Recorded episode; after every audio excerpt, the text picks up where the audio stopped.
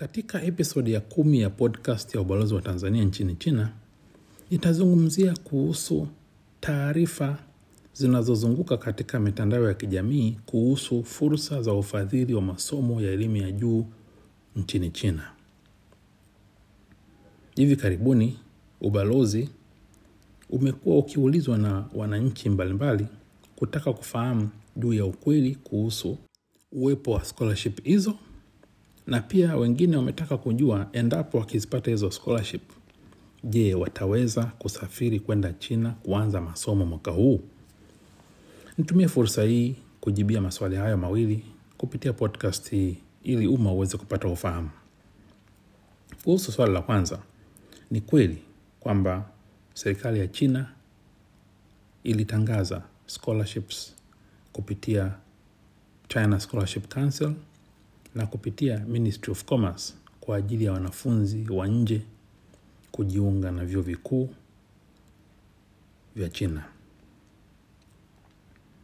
Kuhusu swali la pili, kama watakaopata scholarship wataweza kusafiri kwenda China kuanza masomo mwaka huu, nadhani swali hili pia linahusu wale ambao hawana scholarship lakini wamepata admission katika vyuo vya China na watajilipia wenyewe au kulipiwa na wafadhili wengine wakiwemo wazazi wao. Ndugu zangu, niwajulishe kwamba hadi hivi sasa mipaka ya nchi ya China bado imefungwa kwa raia wa kigeni kuingia. Hatua hii ilichukuliwa tangu mwaka jana mwezi Machi, ikiwa ni njia ya kudhibiti maambukizi ya ugonjwa wa uviko na 19.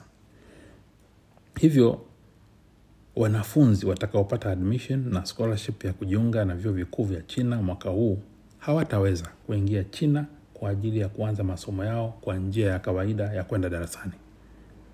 Badala yake, vyuo vikuu vimeweka utaratibu wa kutoa mafunzo kwa njia ya mtandao, yaani online. Hivyo wanafunzi wapya watatakiwa kutumia njia hiyo kufanya masomo yao. Utaratibu huo wa masomo utaendelea hadi hapo mipaka ya China itakapofunguliwa. Kuhusu lini mipaka itafunguliwa, hadi sasa mamlaka za China hazijatoa jibu ni lini watafungua. Ubalozi umeendelea kuulizia kila mara kwa mamlaka za China na wamekuwa wakitujibu kwamba bado wanafanya tathmini ya mwenendo wa ugonjwa wa uviko 19 duniani. Mara watakapojiridhisha hali imetengemaa, basi watafungua mipaka yao na wataujulisha umma. Ndugu zangu, nitumie fursa hii kuwaelezea wanafunzi wanaopanga kuanza masomo kwa njia ya mtandao changamoto ambazo zipo ambazo ubalozi umezipata kutoka kwa wanafunzi ambao hivi sasa wanafanya masomo kwa njia ya mtandao katika vyuo vikuu hapa China. Changamoto ya kwanza ni tofauti ya masaa kati ya China na Tanzania. Kama inavyofahamika, China ipo masaa matano mbele ya masaa ya Tanzania. Kwa hali hiyo, inapotokea ratiba ya vipindi vya masomo inaanza saa mbili asubuhi saa za China, kwa Tanzania itakuwa ni saa tisa usiku. Katika mazingira aina hiyo, mwanafunzi itabidi adamke pengine saa nane na nusu ili kujiandaa na masomo ya saa tisa usiku, jambo ambalo ni changamoto kubwa kwa wengi. Katika kukabiliana na changamoto hiyo, baadhi ya vyuo wamesogeza mbele muda wa kuanza masomo ili wanafunzi waliopo nje wasidamke mapema sana.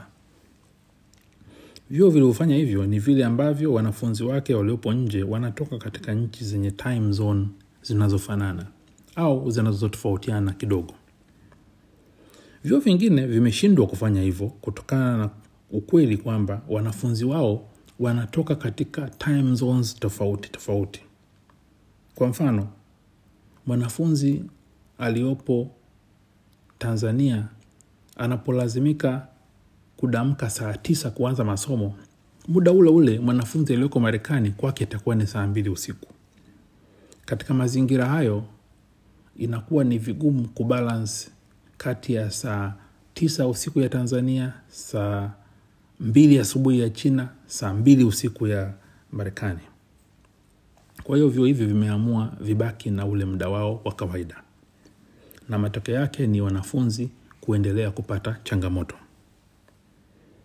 Ndugu zangu changamoto ya pili inahusu mitandao baadhi ya wanafunzi wanakabiliwa na changamoto ya gharama kubwa za bando kwa ajili ya kufanya masomo ya siku nzima.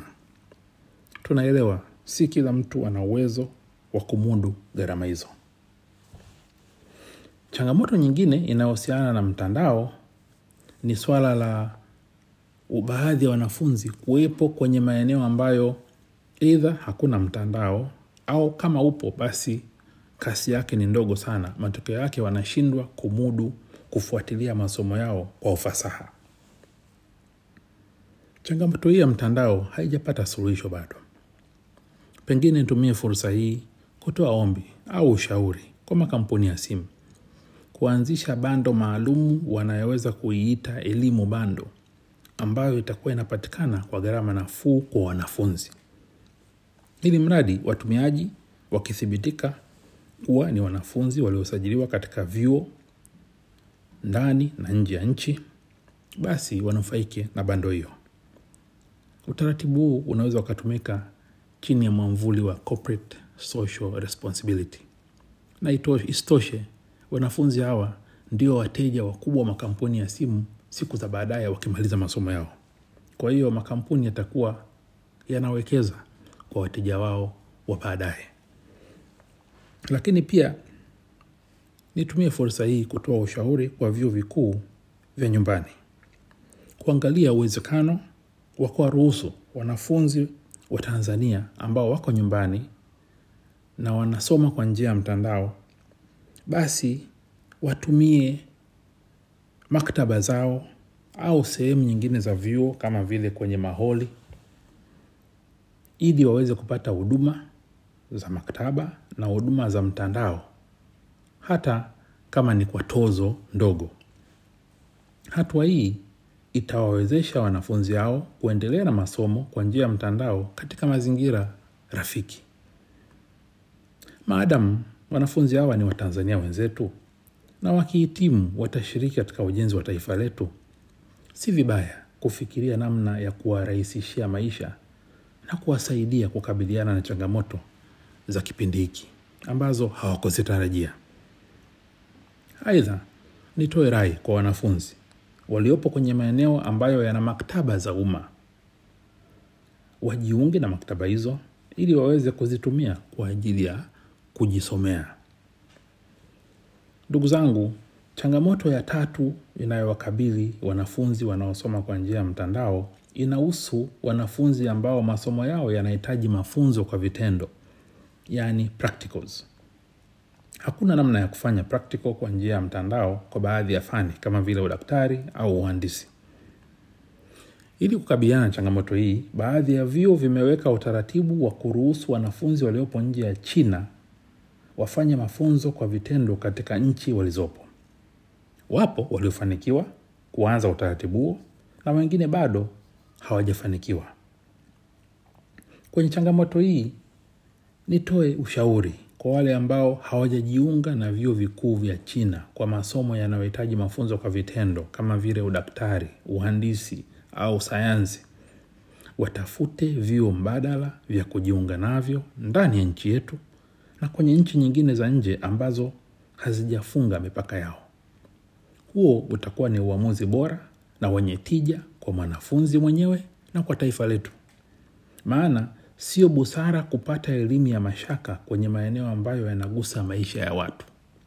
Haifai kuwa na daktari ambaye hajafanya practicals. Hawezi kuwa daktari aliyehitimu kikamilifu. Ndugu zangu nimalize podcast hii kwa kuhakikishia kwamba ubalozi kupitia ofisi ya mwambata elimu utaendelea kufuatilia mwenendo wa fursa za elimu na kutoa taarifa sahihi na kwa wakati kadri itakavyotakiwa. Wiki ijayo ubalozi utatoa podcast kuzungumzia changamoto inayowakabili wanafunzi ambao kwa sababu mbalimbali wameshindwa kulipa ada zao katika vyuo vikuu vya china matokeo yake wakakumbana na dhahama ya kusimamishwa masomo na wengine kufutiwa hati zao za ukaazi. Tutaelezea ni hatua gani zinaweza zikachukuliwa ili kuwaepusha watanzania wenzetu kupata dhama ugenini. Asanteni